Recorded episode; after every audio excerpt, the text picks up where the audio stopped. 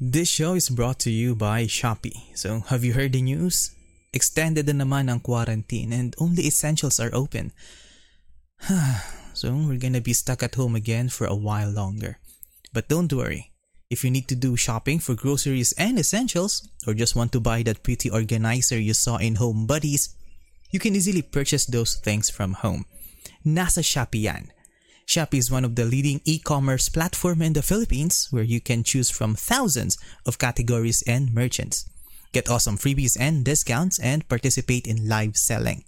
Purchasing an item is super easy as you can choose your payment method, track your delivery, and even chat with the seller. Browse through the thousands of Shopee products now and use my affiliate link in the description box below.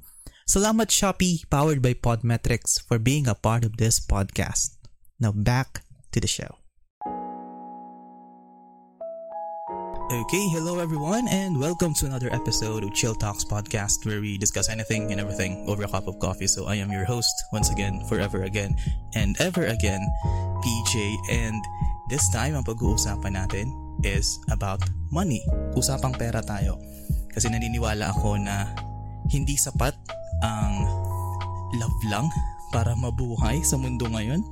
Love is not enough. So panahon ngayon, sabi nga ng iba, pera ay kailangan. But at the same time, I cannot talk about money, cannot talk about insurances kasi I don't have much background. But our guest for today ay hasa or has a wide background when it comes to financial management, savings, and insurances na makakatulong sa atin paano makapag-invest at an early age. So, I will welcome both of my guests. Mag-asawa sila. They are both husband and wife and both are active when it comes to the insurance industry. So, welcome Miss Karina and Sir Cons. Thank you so much for being here and for accepting the invitation. Thank you so much. Hi PJ! Good evening! Thank you din sa opportunity. Hello Pidge! Hello! Magandang gabi sa inyong lahat. Good evening everyone! Nabooking na kung ano oras tayo nag-recording. Okay lang yan. So, the first question na gusto naming malaman lahat is that ano nga ba ang meron sa isang insurance policy? Kasi lagi naming naririnig na get an insurance, maging secure ang future nyo. So, how does insurance work? Lalo na sa Philippine setting. Okay, so una sa lahat, no, may dalawang klase ng insurance. No? May life insurance at meron ding non-life insurance. Ngayon, kung saan kami lisensyado, no? By the way, we're under Pru Life UK and I'm currently a unit manager. Ang pagdating sa life insurance, ganito lang siya kadali i-explain, no? Kapag namatay ang tao, with an insurance policy, may makukuhang pera yung pamilya o yung tinatawag na designated beneficiary. Basically, yun lang talaga siya, no? How about yung sa non-life insurance? Ayun, sa non-life insurance naman, it deals with non-life, halimbawa mga kotse, no, mga buildings, ayan. Yun naman kapag may nangyari sa kotse, for example, yung car insurance natin, di ba? Pag may nangyari sa kotse, may makukuhang pera yung may-ari ng kotse. So sa buildings din gano'n, no, may fire insurance, mga ganyan. So in other words, no, to summarize, pag may nangyari sa buhay o sa walang buhay, no, yung mga kotse, buildings, may makukuha lang na pera. So yun ang pinaka basic na kahulugan, no, ng insurance. Okay. Kasi kung totoo, napakasimple niya pala na definition, no. Sa mindset ng iba parang intimidating. So on your experience as selling insurances, ano yung common na fear or misconception ng mga tao when it comes to investing in insurance? Yes, alam mo, napakaganda ng tanong mo, Pidge, no? Actually, iba-iba ang reactions nila, no? Kasi meron din talagang maraming tao din na naniniwala no, sa kayang gawin ng insurance. At meron din naman na kumbaga wala pang enough na idea kung ano ang importansya ng insurance, no. So hindi ko rin alam kung baka sa tingin ng iba scam siya, no. Pero ganito siya. Una sa lahat, dapat ina-explain mo rin siya ng maayos sa tao. Kasi 'di ba wala naman talagang kurso, no, nung nag-aral tayo, wala namang kurso ng regarding sa mga produkto na 'to, no. Ngayon, since financial product siya, no, so kailangan ang mag-explain sa iyo is someone na may lisensya din para i-explain sa iyo yung produkto na 'yon. So, sa simpleng konsepto ng sinabi ko kanina, no, kapag may nangyari sa'yo, kapag namatay ka, no, sorry for the term, kapag namatay ka, may makukuha ang pera yung pamilya mo. Same thing with, pag nagkaroon ka ng sakit, may makukuha ka rin na pera. Okay? So, basically, ganun siya. Ngayon kasi, yung insurance, nag-evolve na siya. Ngayon kasi, may tinatawag na tayo na insurance na may investment. Or so we call, no, yung Insuravest or VUL. So, pagdating dito sa produkto na to, at the same time na insured ka, okay, yung pera mo, meron din siyang tsansa na lumago. Okay? Because the only way to grow your money is through time. No? Through investing. Yan. So, yan ang mga, kumbaga, mga myths, no, na kailangang malaman ng tao na una sa lahat, hindi po siya scam. Okay? Pangalawa, you just have to find, no, o kailangan mong maghanap ng someone na katiwa-tiwala mo na merong lisensya para pag-usapan ng mga gatong produkto. Okay? So, konting background check, no? At kung may tanong kayo, no, kahit anong tanong na naiisip ninyo, itanong nyo lang siya kasi for sure, no, alam na alam ng may lisensya na yun kung paano po kayo sasagutin sa maayos na paraan. Di ba, Beach? Ang daming sinabi ni Const. Ako naman, okay lang ba? O, sige lang ko. Okay lang ba? Okay lang din ba mag-share? Oo, baka naman. And actually, yung based on my experience na related sa question mo, ang common misconception kasi ng yung iba kong naging clients, yung parang wala pang trust sa insurance. Kapag in-open up ko yung insurance na, uy, friend, kailangan mo ng ganito. Ang unang naisip nila, bakit ko kailangan ng ganyan, eh hindi pa naman ako mamamatay. True. Diba? So, commonly, yun yung parang unang sagutin na, ay, pag hinala ko ng insurance, parang, ano ka ba, friend? Parang namang hinahangad mong mamatay na agad ako. Diba? Yun kasi yung parang mindset nila na ang insurance, may makukuha ka lang sa insurance kapag namatay ka na. So, yun.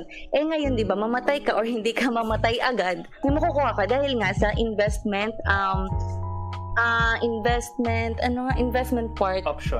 An investment option na meron na ang mga insurances ngayon.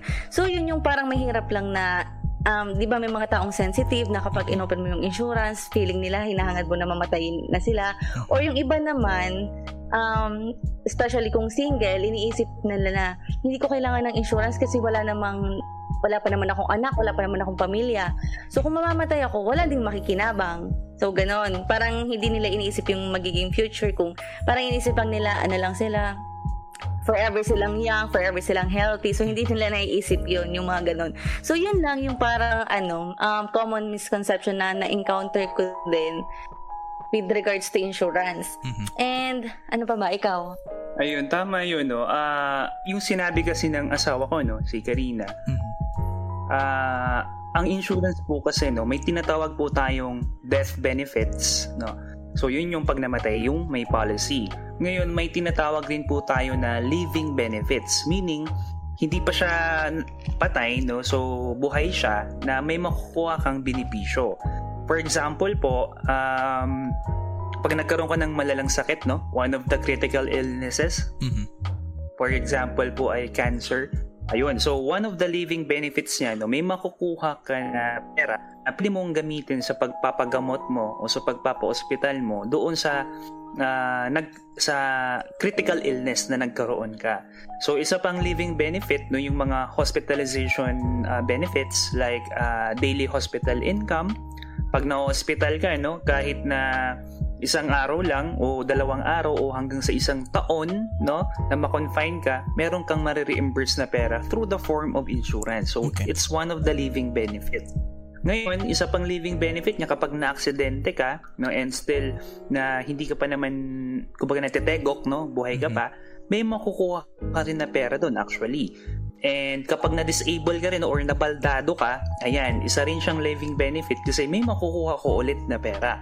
Ngayon, yung isa pa sa maraming living benefits, kapag tinuloy mo yung pag-iipon mo, no, through the form of VUL or yung Insuravest, ito naman yung meron kang mawi-withdraw, no, sa mga iniipon mo. So for example, kung long-term siya, no, 10 years, 15 years, 20 years, may pwede kang ma-withdraw na pera na inipon mo. So, yan ang mga, kumbaga, kailangan malaman ng tao na hindi lang naman pag namatay ka. Actually, kahit buhay ka, meron kang living benefits. Yes, yan yung parang hindi nila nalalaman. Yung, especially yung mga close-minded na pagdating sa, pag narinig agad yung insurance, ay, ayoko niyan. So, hindi nila alam na yun pala yung mga pwedeng makuha nila na benefits.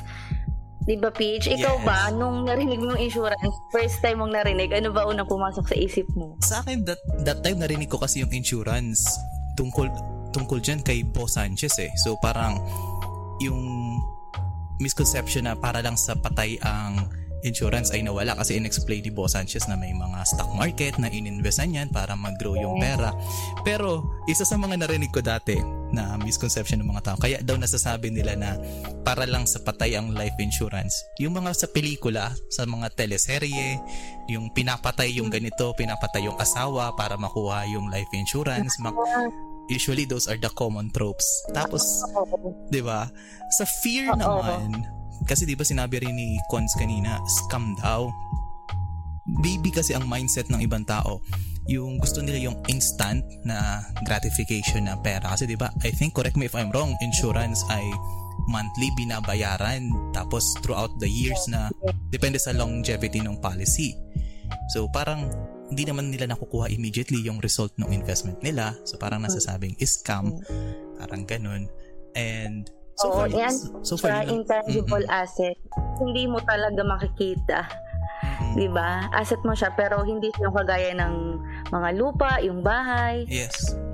Hindi siya yung tangible asset ata yun. Of course. Oh, tapos intangible yung mga hindi nakikita.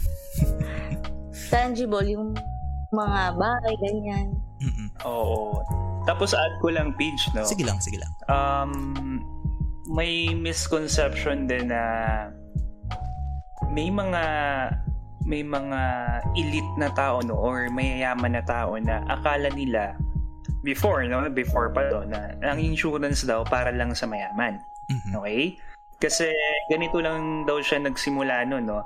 Kapag ang taong mayaman, no, halimbawa, meron kang bisikleta, meron kang sports car. Okay? So sa tingin mo, Pidge, alin yung una mo doon na i-insure? Yung bisikleta, yung sports car? Kung saan yung sports car eh. Yun yung mahal. So, yung sports car, mahal yun eh. Di ba? O, ngayon, yan ang isang explanation doon. And isa pa dyan, no, to add, what if meron kang golden goose, no, na nangingitlog ng ginto? Okay? So, sa tingin mo, Pidge, ulit, no, ano yung i-insure mo doon? Yung itlog o yung inahin? Siyempre, yung inahin. Yung inahin. Okay, so, ayan, no, yan yung misconception nila na akala nila ang insurance daw para lang sa mayayaman. Kasi if there is something na valuable, no, or with high value, yun talaga yung una nilang ini-insure. For example, diamonds, yun, no. Yung iba nga parang ini-insure pa, pati yung mga legs, diba? Yung mga hita ng mga artista, no? Hindi ko alam kung nabalita mo yun, si Beyonce, meron nun eh. Oo. Ngayon, ngayon, no, sorry, no, napala yun, no. Pero ang ano lang dito, no, ang gusto kong sabihin is ngayon insurance actually is for everyone. Kasi if sa tingin mo, no, you have something valuable, then dapat kuhanan mo yan ng insurance. I ito pala, nakalimutan ko rin itanong kanina. Aside pa to sa isa sa mga usual na misconceptions, anong pinagkaiba ng pag-invest sa life insurance compared sa pag-invest mo, let's say for example, sa PhilHealth, sa SSS? Kasi diba, those offer the same thing. Pag may nangyari, may compensation na makukuha, may support na makukuha. Yan din ang isa sa mga common rejections ng mga tao. Bakit ayaw nila kumuha ng insurance? Naguhulog naman ako sa PhilHealth, naguhulog naman ako sa SSS. Ba't naman ako kukuha ng insurance? So usually, ano yung differences nila? Yes, ganda ng tanong mo, Pidge. No, actually, madami kaming na-encounter na ganyan ng objections, no, on a daily basis. Mm-hmm. Ngayon, ang sinasabi lang namin dyan, no, una sa lahat, if meron kang PhilHealth, actually maganda yon. Kasi pwede mo ma-enjoy yung 17% discount, no, sa hospital bills. Mm-hmm. Diba? Ngayon, kung meron ka ding health card, diba, mas okay yon na may PhilHealth ka, may health card ka pa, kasi additional mo siyang gagamitin para konti na lang bayaran mo. Okay? Ngayon, yung mga health cards natin sa Pilipinas, ang alam ko, no, meron lang siyang maximum na limit, no? So I think that's 200,000 pesos and dapat single use lang siya, no? So okay siya, no? 17% discount plus yung health card mo. So maganda siyang benepisyo. Ngayon, pumapasok lang naman yung use ng insurance as additional benefit mo. Kasi, for example kasi, Pidge, paano kung yung babayaran mo, 2 million pesos? Mm-hmm. So, hindi mo siya mababayaran lahat kasi magkakaroon ka talaga ng shortfall, no? So, including the PhilHealth, including your current na health card, kulang. So, dun pumapasok yung isang benefits ng insurance kung meron ka. Okay, ngayon, sa Pilipinas kasi, ang mandated pa lang ng gobyerno natin ay ang pagbayad or paghulog sa SSS, mm-hmm, kung nasa private company ka, or GSIS, kung nasa gobyerno ka naman, no? And then yung PhilHealth, no? Pero sana, no, kami as licensed financial advisors, sa tingin namin, no, darating talaga din ang panahon na i-require din talaga ang mga tao na kumuha ng mga ganitong produkto. Kasi alam mo ba, no, sa first world country like Singapore, mm-hmm, kung breadwinner ka doon, actually i-require ka ng government to have at least 4 insurance policies. Ayun, so sa makatwid, Pidge, no, okay na may PhilHealth, mm-hmm, okay na may SSS, okay na may health card ka pa, pero syempre kung complete package ang hanap mo, kumuha ka na rin ng insurance, lalo na kung afford mo naman siya. Okay. Miss Karina, may okay, gusto mo mag-add? Narinig mo ba yung aso? Okay lang yan. May aso din naman kayo. Actually, sinabi na lahat ni Con. So, sa ibang question na lang ako. Oh, sige. So, kanina sinabi ni Cons na affordable. Usually, magkano ang pinakamura para magsimula sa isang life insurance policy? And ano yung requirements pag kukuha? Actually, depende. Depende kasi sa plan na kukunin mo. Yan kasi yung parang iniisip ng iba na, ay, ano ba yan? Gastos lang yan. Wala akong pera. So, yan. Akala nila, kapag gumawa sila ng insurance, lahat ng saldo nila mapupunta na doon. So, hindi na nila ma-enjoy yung life. So, hindi naman siya ganon. So, kaya nga may tinatawag na, yan, financial management or budgeting para malaman natin kung magkano yung kaya mong iset aside para doon sa insurance plan mo. So, sa amin, sa Pru Life UK, meron kaming plan na pinakamura yung personal accident, yun nasa nag-range ng mga 800 plus, pero yung ano lang kasi yun, parang renewable lang, renewable yearly. Mm-hmm. Yan yung parang kapag walang nangyari sa'yo, wala na yung pera mo, ganun siya. Eh sa VUL plan naman, yun yung with investment and maximized protection, yun yung 1.5 per month. For as low as 1.5 per month, insured ka na for more than 1M, plus may investment ka pa, plus may living benefits ka pa. Okay. So yun, so mas okay siya kung sisimulan mo siya na mas maaga kasi mas magiging mataas ang coverage and benefits mo kapag yan ka pa nag-start compared sa kung nasa kunwari 1.5 ang kaya mo pero nasa 40 plus ka na. i-compare mo sa nasa 20 plus pa lang tas 1.5 din, so syempre mas mataas yung magiging benefits nung nasa 20 plus years old compared to nasa 40 years old. So yun, may factor din talaga yung age. Yeah. So the younger you start, pero yun the better. Yes, the younger the better. Okay. The younger the cheaper. Okay. Ito pala, may nagtanong kasi sa akin dati before our interview, nagtanong ako sa mga kakilala ko. May isang nagtanong sa akin regarding dun sa 1.5 na plan. So, bawa nagbayad na ako, nagdown na ako ng aking 1.5. Within that same month, na-aksidente yung tao na nag-invest na yun. Covered pa rin ba siya? Or may specific duration ba ng paghulog para makover nung insurance? Na-aksidente tapos namatay? Kahit hindi namatay, during the first month pa lang pagkabayan, na-aksidente. So, covered pa rin ba? Mako-cover pa rin ba siya? Yun, maganda yung tanong mo, Pidge, no? Ganito kasi siya, no? Kapag nag-apply ka ng policy mo, okay? So, depende sa mode of payment mo. Kung monthly ka, you have to pay for your first month during the application, no? Kung annual naman, well, annual yung ibabayad mo, no?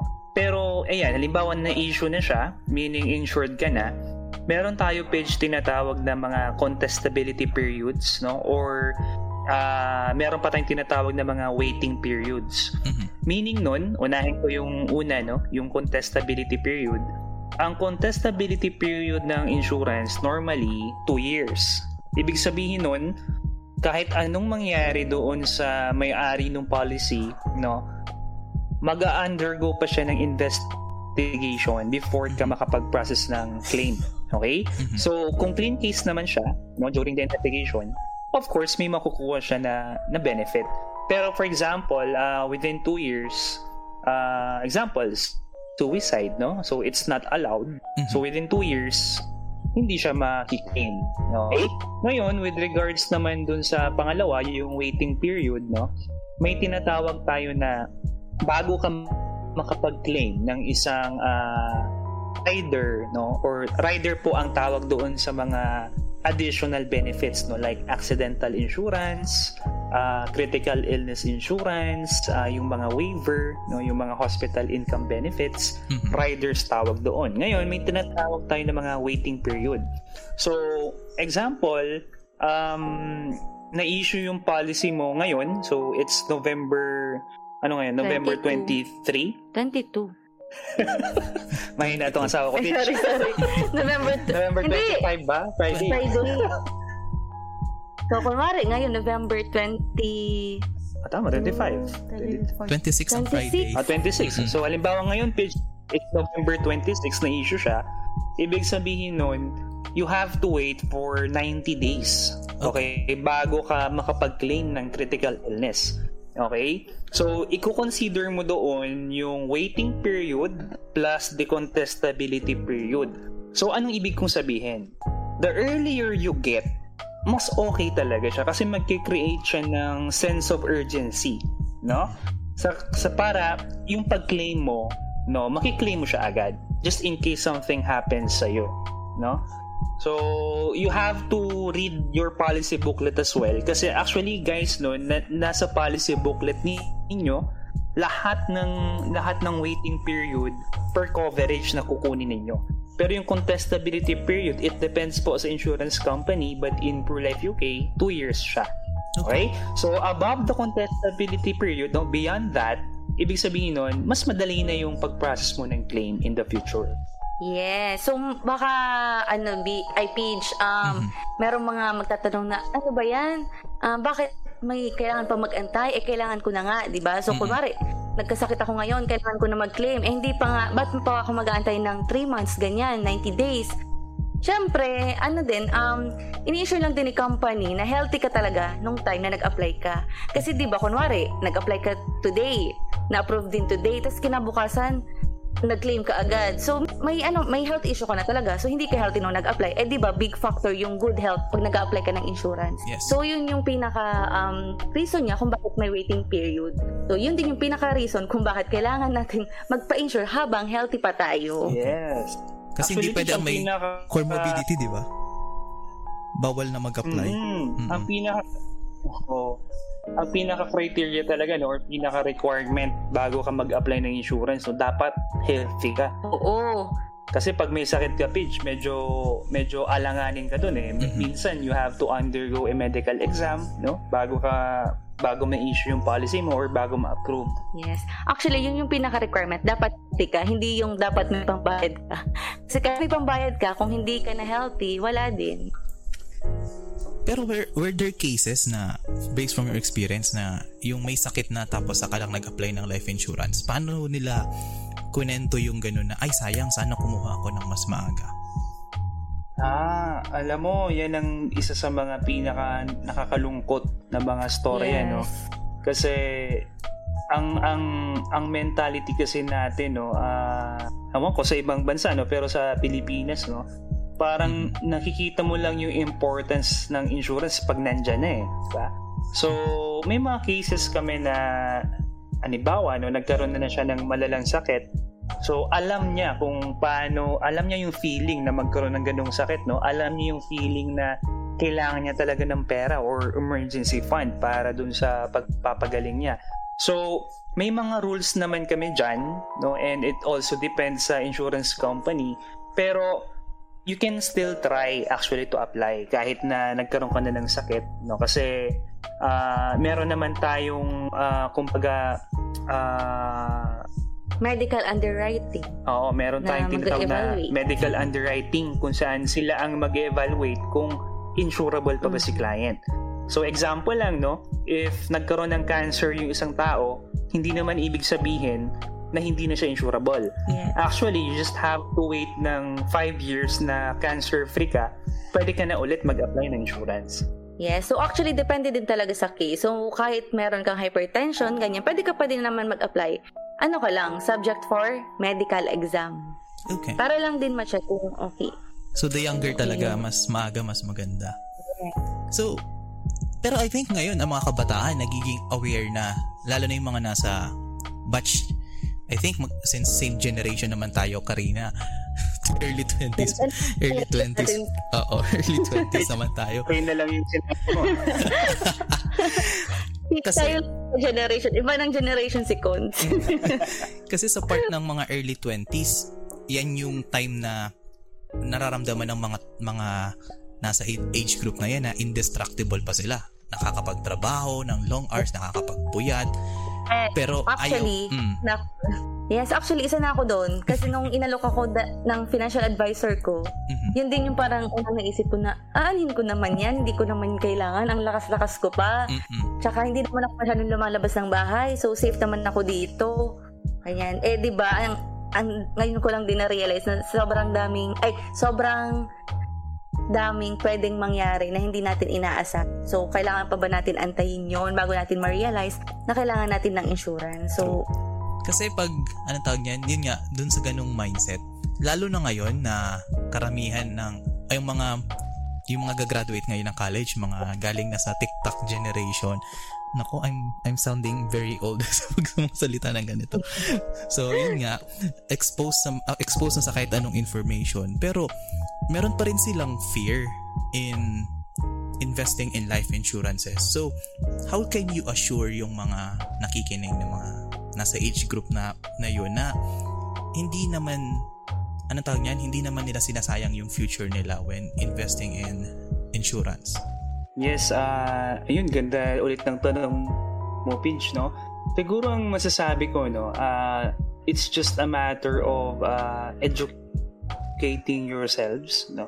So kasi alam mo, Pinch, kung kahit kasi anong gawin mo, no, kapag ang tao hindi siya maka-decide, no? Meaning may kulang pa, no? So para sa akin, no, before you make any decisions in life, kasi commitment 'yan eh, 'di ba? Commitment mo yan na mag-ipon ka. So, it's a big responsibility.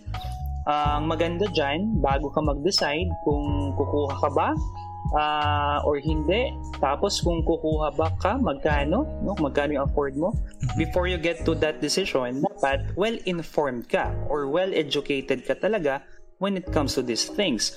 And suggest ko lang, no, na huwag kayong masyadong maniwala, no, sa mga nakikita nyo sa news, sa nakikita nyo sa social media, kasi you have to talk with someone who is licensed to talk with about these things. So, kasi pag kinausap mo yung kapitbahay mo na walang insurance, malamang baka ma-misinform ka, di ba? So, ano lang, no? Keep your options open, okay? Kasi for one, lahat naman ng insurance companies, no? Regulated naman yan ng Insurance Commission sa isang institution, especially yung government, no?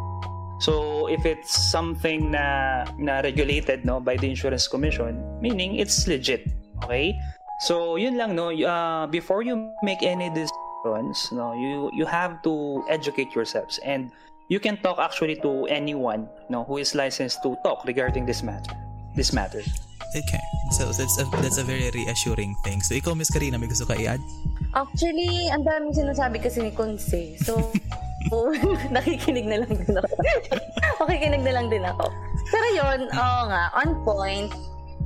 On point naman siya, yun, kailangan nga, yun, siguro yung mga iba na informed naman, pero hindi pa din makapag-decide, kailangan lang din talagang kausapin, kasi para malaman namin kung ano yung objection nila, kung bakit alam naman na nila kung ano yung importance ng insurance, pero ano yung hindrance, or ano ba ang Tagalog nito? Ano yung nakakapag-higil or baka sila hesitant na i-push. Siguro yun nga, dahil alam din nila na long-term commitment, or baka hindi pa sila ready, ganun. Or baka, sa budget, ganun, baka hindi pa sila ready financially, or hindi pa sila ready sa long-term commitment. Mga ganun. So, kailangan lang din usapan. Oo. Mahanap lang talaga ng tamang taong malalapitan sa ganyan eh. So, I kinda agree. So, when it comes pala dito sa investment, doon tayo pag-usapan natin yung last part ng topic sa investment. Kasi di ba, like you said, may chance na lumago yung hinuhulog ng isang investor. So, obvious lang ang itatanong dyan, paano naman lumalago yung pera once na hinuhulog sa life insurance? You said that merong InvestSure na ilang percent ba yung tumutubo? Anong pinagkaiba niyan pag hinulog ko sa bangko? Tutubo din naman ang pera ko sa bangko, so ba't pa ako maghuhulog sa life insurance? So, ano yung process ng ganong investment? Actually, yung tanong na yan, Paige, sasagutin niya ni Cons. Okay, Paige naman. Yan ang isa din sa mga magagandang tanong, no, ng kabataan ngayon, no? When it comes to investment, okay? Kasi investment, no? When you say investment, it's something that will make your money grow. Okay? Kumbaga lalago talaga pera mo dyan, no? So, before I answer that, meron tayong tinatawag na mga stages. No? So, actually, tatlo lang siya, no? Una, yung wealth protection, accumulation, no? Dito yung lumalago talaga mga pera mo, no? Tapos, pangatlo, yung wealth distribution. So, dito pumapasok yung estate planning, no? Ngayon, para sa tanong mo, sa investment, actually, Paige, madaming paraan para lumago ang pera mo. Okay? So, meron tayo dyan na magtayo ka ng negosyo, no? It's also something na regarding investment na pwedeng lumago yung pera mo. Meron ding investment na mag-i-invest ka sa real estate, di ba? Meron ding investment ngayon yung mga cryptocurrency, no? Yung mga bitcoins, yung mga coins. So, it's also a way for you to invest your money. Tapos meron din tayong tinatawag na mga forex, no? Yung foreign exchange. Pwede mo rin yung gawin para lumago din yung pera mo.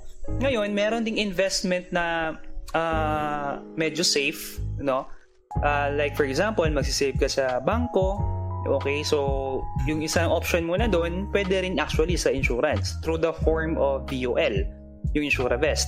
So, in other words, Paige, no, guys, sobrang daming paraan para mag-invest. Okay? Ngayon, ang common lang sa kanila, lahat yun may kanya-kanyang risk. Okay? So, depende yun sa tao kung saan ba yung punto mo, hanggang saan kaya mo yung risk. Kasi kung high risk ang pinag-uusapan natin, ayan, pwede ka doon, kahit saan doon actually. Pero kung ikaw yung tipo na medyo conservative ka, meaning ayaw mong masyadong malugi.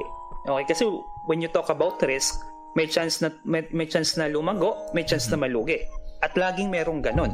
Kasi walang walang constant na increase, not unless we're talking about bank time deposits, no? Yan actually one way din yan to do stock market. Kasi you can do it yourself actually, or hire a fund manager, hire a professional stock broker. Pero kami, pumapasok kami dun sa uses ng DUL. Okay, so we have also to assess our client depending sa risk nila. Kasi we can offer a high-risk option. Meron din naman kaming mga low-risk na option. So, yung investment kasi ng DUL, no, na ang nag-handle kasi niyan, may tinatawag na fund manager. No, yung a company who is managing the funds of an insurance company. So, it just so happened, no, that Pru Life UK, no, has an international fund manager, no, si Eastspring Investments. So, nai-invest yan sa mga blue stocks. Okay? So, meaning nun, sila yung mga companies with a very good track record, no, when it comes to investments. Mm-hmm. So, ang nangyayari dyan, habang may hinuhulog na pera yung tao, no, sa BUL, may mga allocations din siya na napupunta sa investment. Depende sa product na kinuha niya. Okay, so ganun siya nangyayari. And you have also to monitor it. Pwedeng you do it yourself, or kaya ka nga may financial advisor para magawa niya yung trabaho na dapat gagawin mo kung wala kang oras. Mm-hmm. Pero to answer talaga, no, when it comes to investment, depende sa tao. Mm-hmm. Kung komportable ka dito, gawin mo yun, no? Kung hindi, punta ka sa iba. Pero mas maganda, 'di ba? I-divide mo yung assets mo, i-divide mo yung pera mo sa iba-ibang types of investment. Isa na po dun yung DUL. Okay. So, to make it short, Gage, paano siya lumalago? Ini-invest siya ng fund manager namin sa blue chip stock. So, ganun siya. So, parang anong kasabihan? And yung blue chip stocks, yun naman yung mga companies na may good track record of sales and profitability. Inulit mo lang sagot ko eh. Oo. Inulit kasi ni Peach. Tinanong niya kung ano yung blue chip stock. Kasi sinabi mo din. Okay. Oh my God. Pero it goes to show na na legit. Yun lang naman yan eh. I think yan din ang gustong marinig ng mga tao, na legit yung napupuntahan ng pera nila. Parang yun nga kasi, diba, ang pera pinagsahuran nila, pinagpagura nila, and they want it to grow. So, knowing that those companies are legit, it gives them an assurance na hindi mawawala yung pera nila. So, ano pa na ang tawag nito? Yung kasabihan? May kasabihan dati ang mga FMs na, or financial managers, na do not put all your eggs in one basket. Tama, no? Tama. Yes. Okay. Diversify. Wow. Tagal ko hindi narinig yun. Yeah. Good word. Yes. Okay, so... Talaga yung sabi ng iba na baka malugi si ano. Kasi diba yun din yung mga na experience or yung mga narinig nila dati na yung gantong insurance company, ang daming nag-invest pero nalugi. So, paano nila masisigurado na si Pru hindi malulugi? So, yun yung, dyan po mapasok yung tinatawag na risk-based capital. So, si Pru, diba, si Insurance Commission, meron siyang nire-require na, na percentage, diba, na, diba si Pru, si Cons, parang hindi alam ni Cons, basta si Pru page, meron kasi siyang, risk-based capital na nasa, ang last kong update ay 700%. Meaning, lahat ng nag-invest kay Pru, kapag nag-claim yun sabay-sabay, kayang bayaran ni Pru ng up to 7 times ng insurance coverage nila. Oh, wow. Tsaka, to add na lang, Pidge, no? Parang kung ikukumpara mo kasi siya sa bangko, no? Ang risk mo si sa bangko, no? May risk dyan na mabankrupt. Dyan pumapasok yung PDIC, di ba, na ₱500,000 lang yung insured money just in case mag-declare ng bankruptcy ang isang bangko. Okay? Ngayon, sa insurance company, not just Pru Life UK, no? lahat yan, no, kapag regulated na yan ng Insurance Commission, may tinatawag talaga na risk-based capital ratio. Ito yung ratio kung saan makikita mo kung how much percentage yung kaya nilang i-cover just in case 100% of their clients, no, process claims. Mm-hmm. So si Pru Life UK, no, nag-iiba-iba yan, no, every year, pero as of today ata, I think yung RBC ni Pru is 700% as per my wife, no. Pero i-check na lang din natin sa website, no, kasi naman talaga siya, no. So kung above din ng 100%, meaning that's safe. Okay, so Pru Life UK, no, along with other insurance companies, actually nire-reinsure din. Kaya if someone asks us na may chance pa na malugi, actually, hindi siya pwede mag-declare ng bankruptcy kasi may reassurance siya and dinami-measure siya through our RBC. Okay, that's good. So it just is yes. So, ayos ba, Paige? Ayos ba? Ayos. Na-overwhelm ako sa information at the same time. Mas, mas nakaka-clarify kasi before kasi nakinig ako sa mga kaibigan ko na nasa life insurances. I was recruited sa isang life insurance company before. Parang ang complicated nila explain na may ganitong percentage, you have to do this, you have to do that. Pag nag-invest ka sa ganitong investment, lalaki ng ganito, without explaining kung paano lumalaki ng ganun yung pera na iniikot pala sa blue chip stock. So it's simpler, basta talaga kaya mong i-simplify ang isang information, mas madaling maintindihan eh. Oo, saka pag usapan nyo, chill lang. Mas madaling i-explain, di ba? Yes. Chill lang tayo dito. Ito pala, so since I think those are the formal questions, kasi I think sa mga listeners, it's obvious naman na ang ini-interview natin is mag-asawa.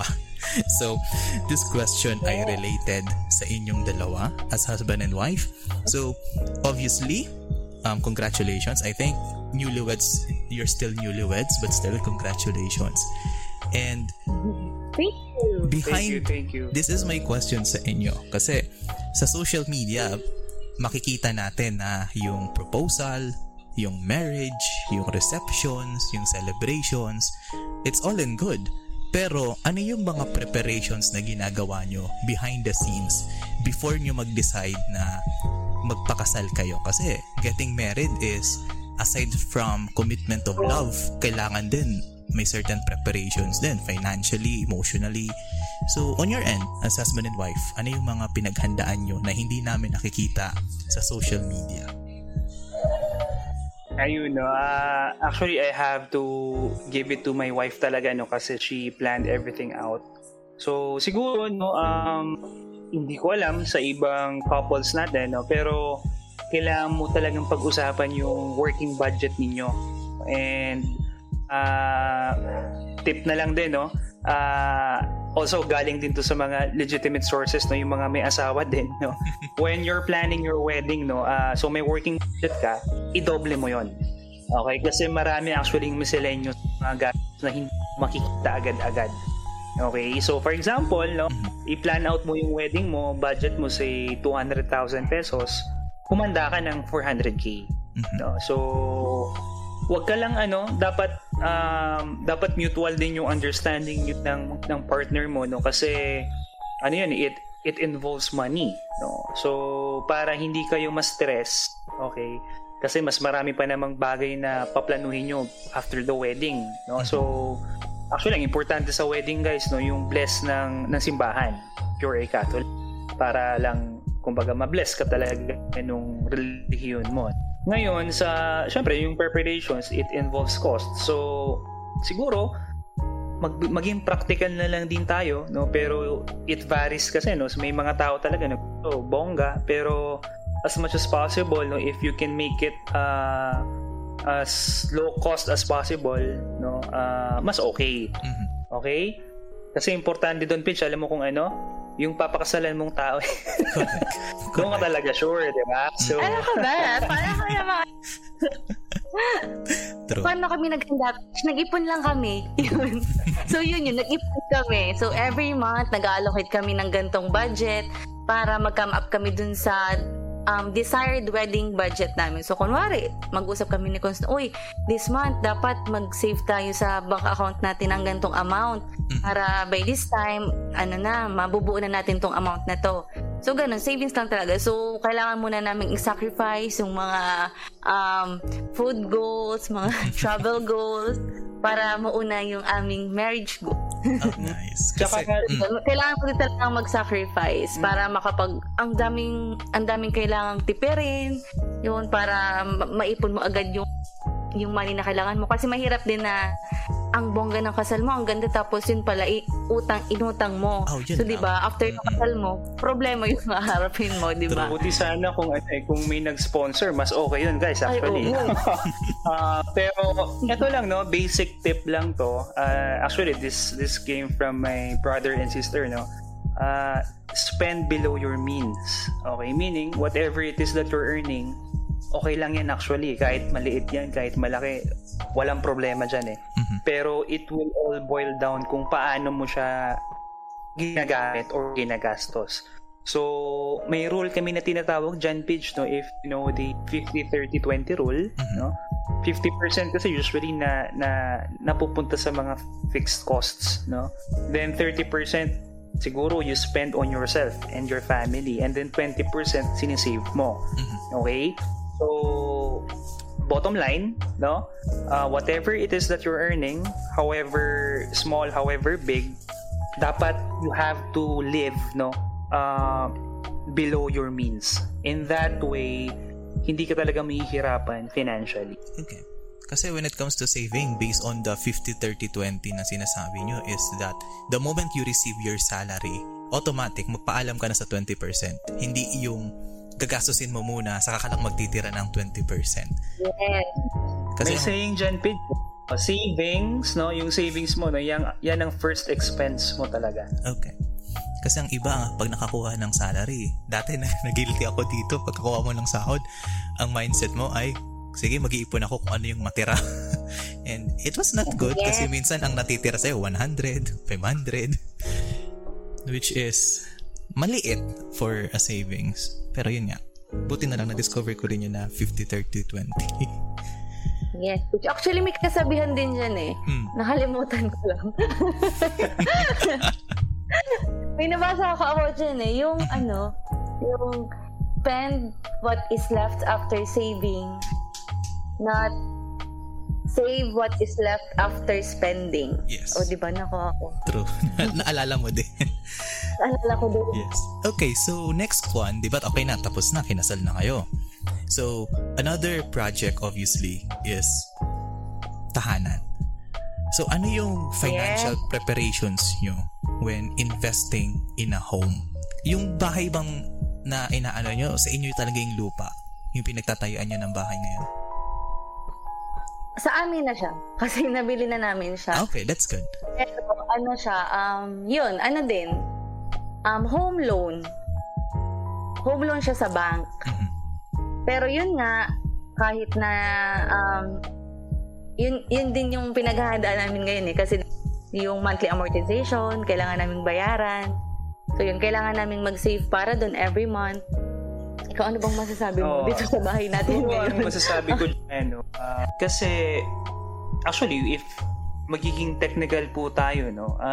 Kapag may amortization ka kasi, it's considered as a liability sa financial statements natin.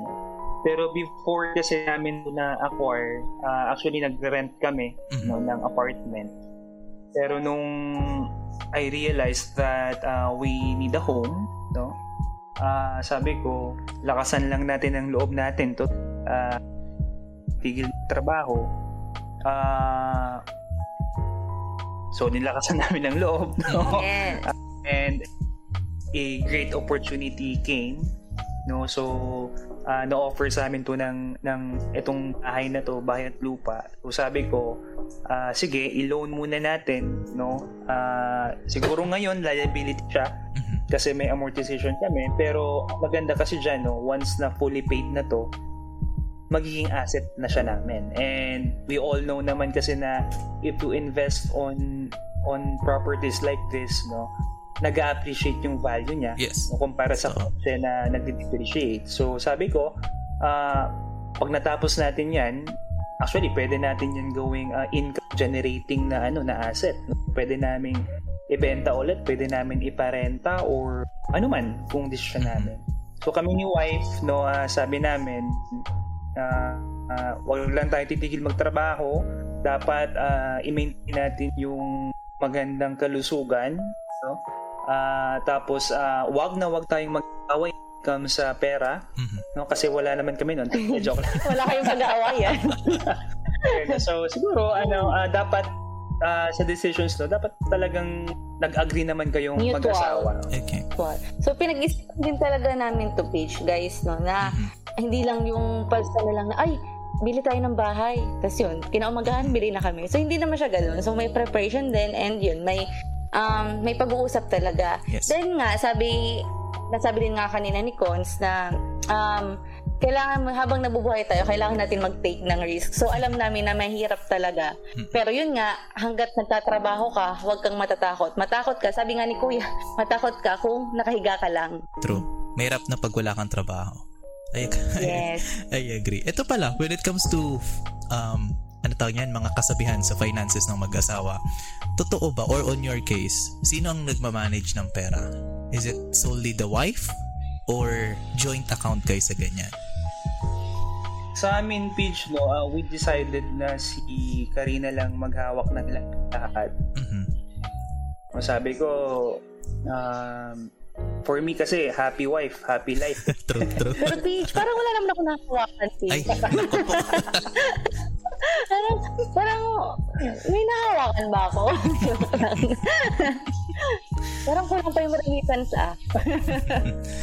And then joke lang. Napag-usapan naman namin yun. Napag-uusapan naman. Pero hindi naman lahat, ibig sabihin lahat ng maninihabi ay nasa akin lahat. Kailangan niya din namang i-enjoy. So, kailangan ko lang ipakita din kung ano yung mga kailangan bayaran dito ba, bills. Kailangan din hatian din. True. Hindi naman lahat siya mag-shoulder. So, meron din naman akong part doon. Like, kunwari, ako sa utilities, siya sa groceries, ganun. Okay. So, give and take. Kasi it's happy to see yung ganyang dynamic ng relationship kasi 'di ba most of the time lahat ang mindset, lalo na sa mga younger generations, ang mindset after you say I do, happily ever after na. On which case, pag nagsabi ka ng I do, dyan pa nga lang nagsisimula yan.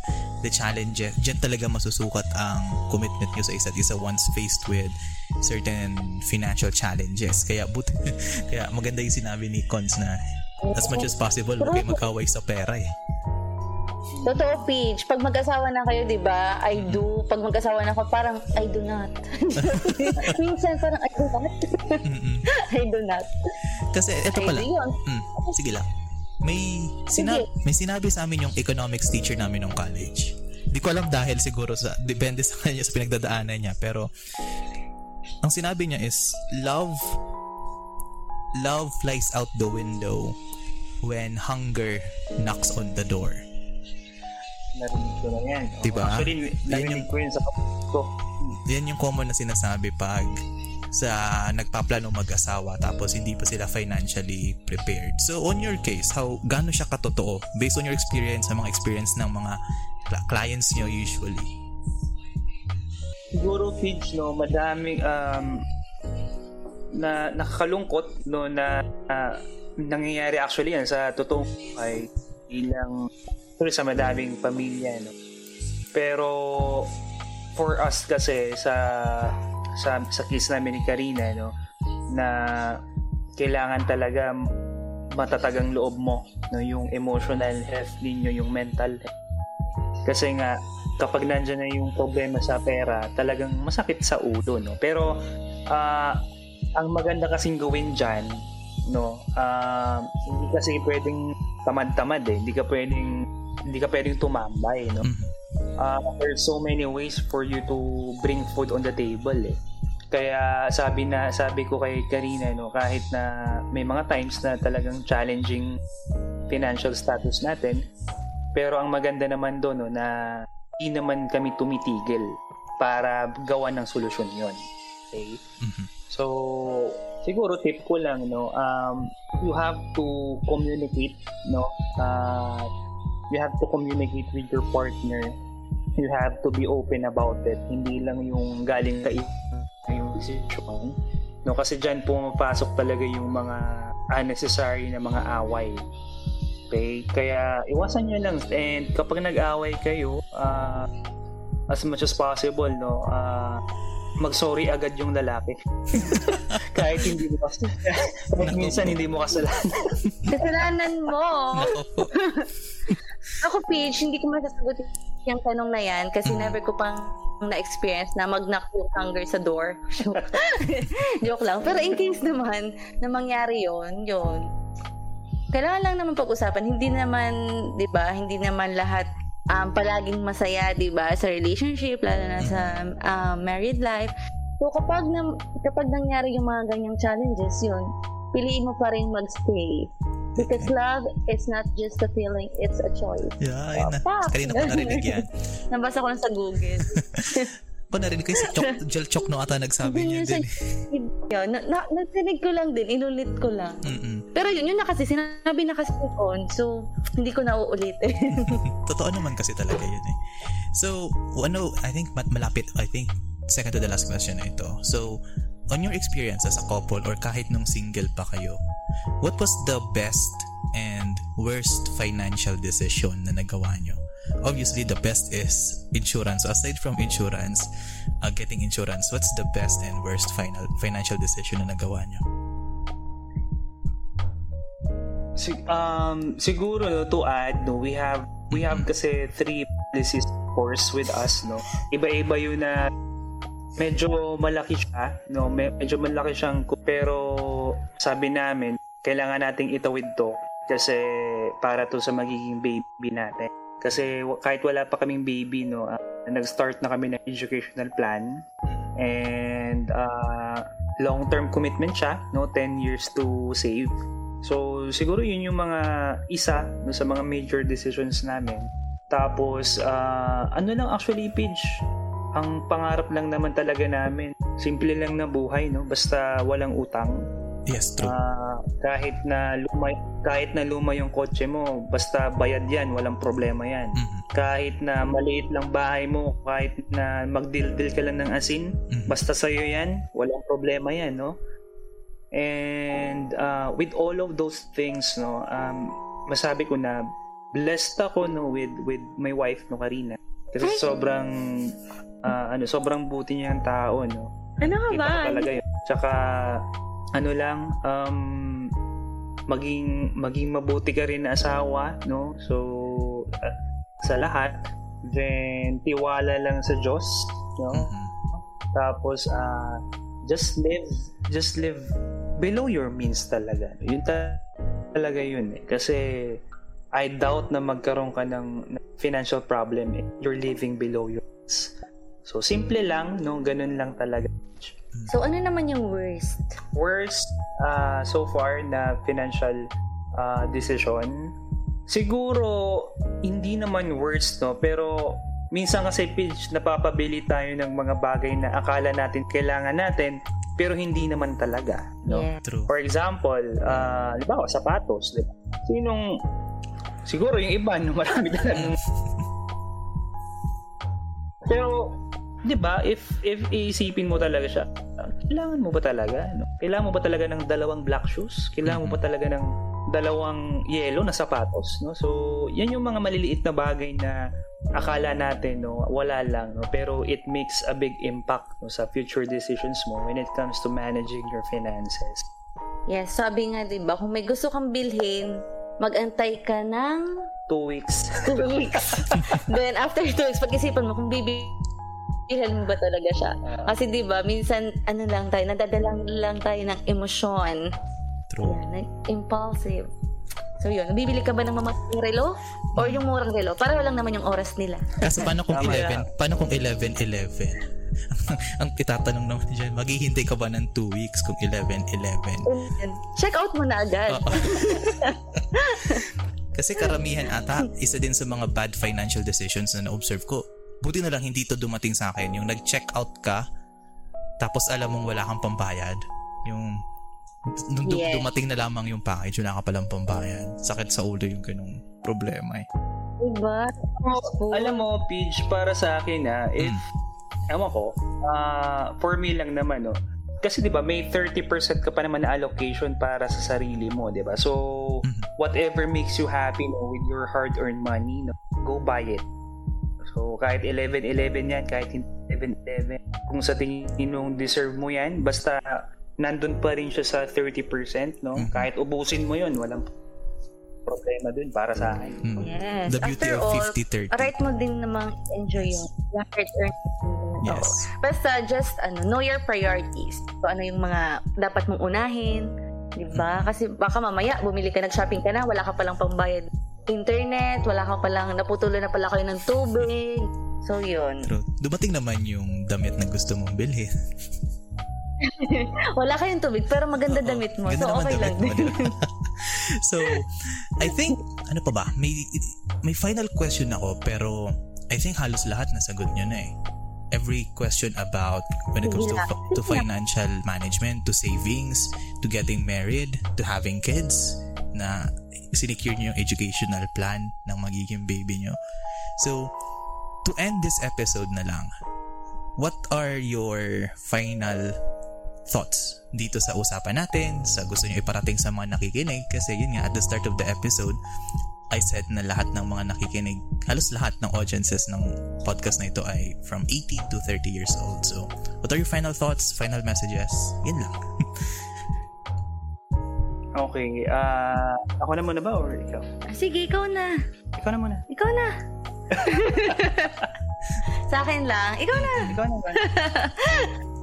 Sa akin lang, especially sa generation natin, and Nikons na din, do not be afraid to take risks. Diba? Yan yung parang ang daming nating hindi nagagawa dahil takot tayong mag-risk na baka ganito, baka ganyan. So yun. So we should just take risks or you'll die wondering. So ganun lang. So G lang always. Ganun. So, kailangan natin mag-take risk para hindi tayo mag-regret sa huli na what if ganito, what if ginawa ko to, what if ganyan. So, yun. Ikaw, ano bang masasabi mo? Okay. Ako naman, 18 to 30, so batang-bata pa, diba? So, you have all the energy, guys, no? Gamitin nyo yung energy na yan, no? To make something amazing out of it, no? Realize your priorities, no? Kasi nag-iiba-iba actually ang priorities natin, no? So if you're still young and single, no, professional, yan, iba. Iba priority mo. Kapag nag-asawa ka na, magiging na priorities mo. Pag may anak ka na, pag naging matanda ka na, pag retired ka na, no? So the list goes on and on and on. And actually, ang expenses natin, no, it hindi yan mawawala. Actually, forever ang expenses natin. So, you have to use all the energy that you have right now, no, para mapaghandaan lahat ng yon, no? Tapos, ito, 5 simple rules lang, no, to financial management. First, clear your debts, no, or dapat ayusin mo lahat ng may utang ka. Pangalawa, no, you have to protect whatever it is that you have, no? You have to protect your wealth. Pangatlo, no, maghanda ka ng emergency fund. Actually, pangalawa yun, no? Dapat meron kang emergency fund. Equivalent siya sa 6 months, no, of your monthly expenses. Ayan. Then, pangatlo yun, you have to protect your wealth. Pang-apat, dyan papasok yung you have to educate yourselves, no, for you to accumulate wealth. Okay? Para lumago yung wealth na meron ka ngayon. And lastly, you have to plan out, no, kung paano ka magre-retire at kung paano mo, no, i-distribute yung wealth mo once the inevitable happens. Okay? So tama yung sinabi ni wife, no, maging proactive ka, no, you have to take risk, no. Pero okay, you have to take calculated risks. Okay? So wag niyo pa rin kalimutan, no, na still enjoy life, no, with everything that is happening. Tapos, know your priorities, okay? And every day, no, just be thankful na nandyan ka. So, you have the fresh day to make a difference. Ayun, Pitch. Okay. With all of that said, thank you so much, Miss Karina and Sir Cons. Kasabihan nga ng mga kabataan, mapapasana all na lang kami. Pero, usually, ang kakasana all pag ginawa mo naman ng maayos yung ginagawa mo, yung sana all mo, ma-apply mo din yan sa buhay mo eh. So with that, thank you so much for being a part of this episode. It was a lot of fun, very informative, and at the same time, very clear. For the first time, naging clear din sa akin ang perspectives when it comes to the insurance policy industry, na yung ilang months, yung 3 months na lecture na hindi ko na-gets, naintindihan ko in just 1 hour. So, thank you so much. Thank you, Paige. Thank you so much. So, for having us. Of course. Sa mga listeners natin na gusto nyong mag-avail ng sarili nyong life insurance, so I will put the link ng profile ni Sir Cons and ni Ms. Karina so that you can reach out to them for personal financial advice, lalo na kung kukuha talaga kayo ng insurance, so they can assist you in getting that insurance that you need. So with that, thank you so much for listening to this episode of Chill Talks. This is your host, once again, forever again and ever again, PJ, and see you all on the next episode. Bye-bye!